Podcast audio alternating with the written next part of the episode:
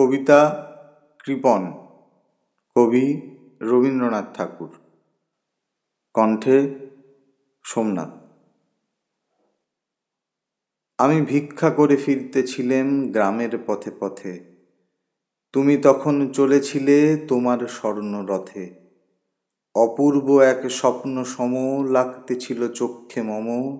কি বিচিত্র শোভা তোমার, কি বিচিত্র সাজ।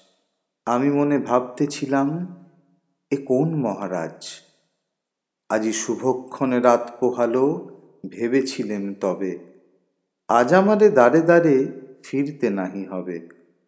বাহির হতে নাহি হতে কাহার দেখা পেলেম পথে? চলিতে রথ ধনধান্য ছড়াবে দুই ধারে। মুঠা মুঠা কুড়িয়ে নেব নেব ভারে ভারে। দেখি সহসা রথ থেমে গেল আমার কাছে এসে।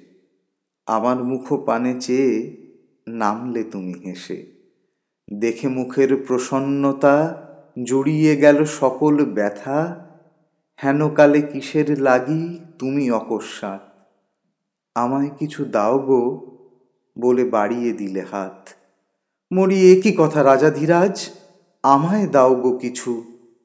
শুনে ক্ষণকালের তরে রইনু মাথা নিচু। তোমার কি বা অভাব আছে ভিখারি ভিক্ষুকের কাছে? এ কেবল কৌতুকের বসে, আমায় প্রবঞ্চনা।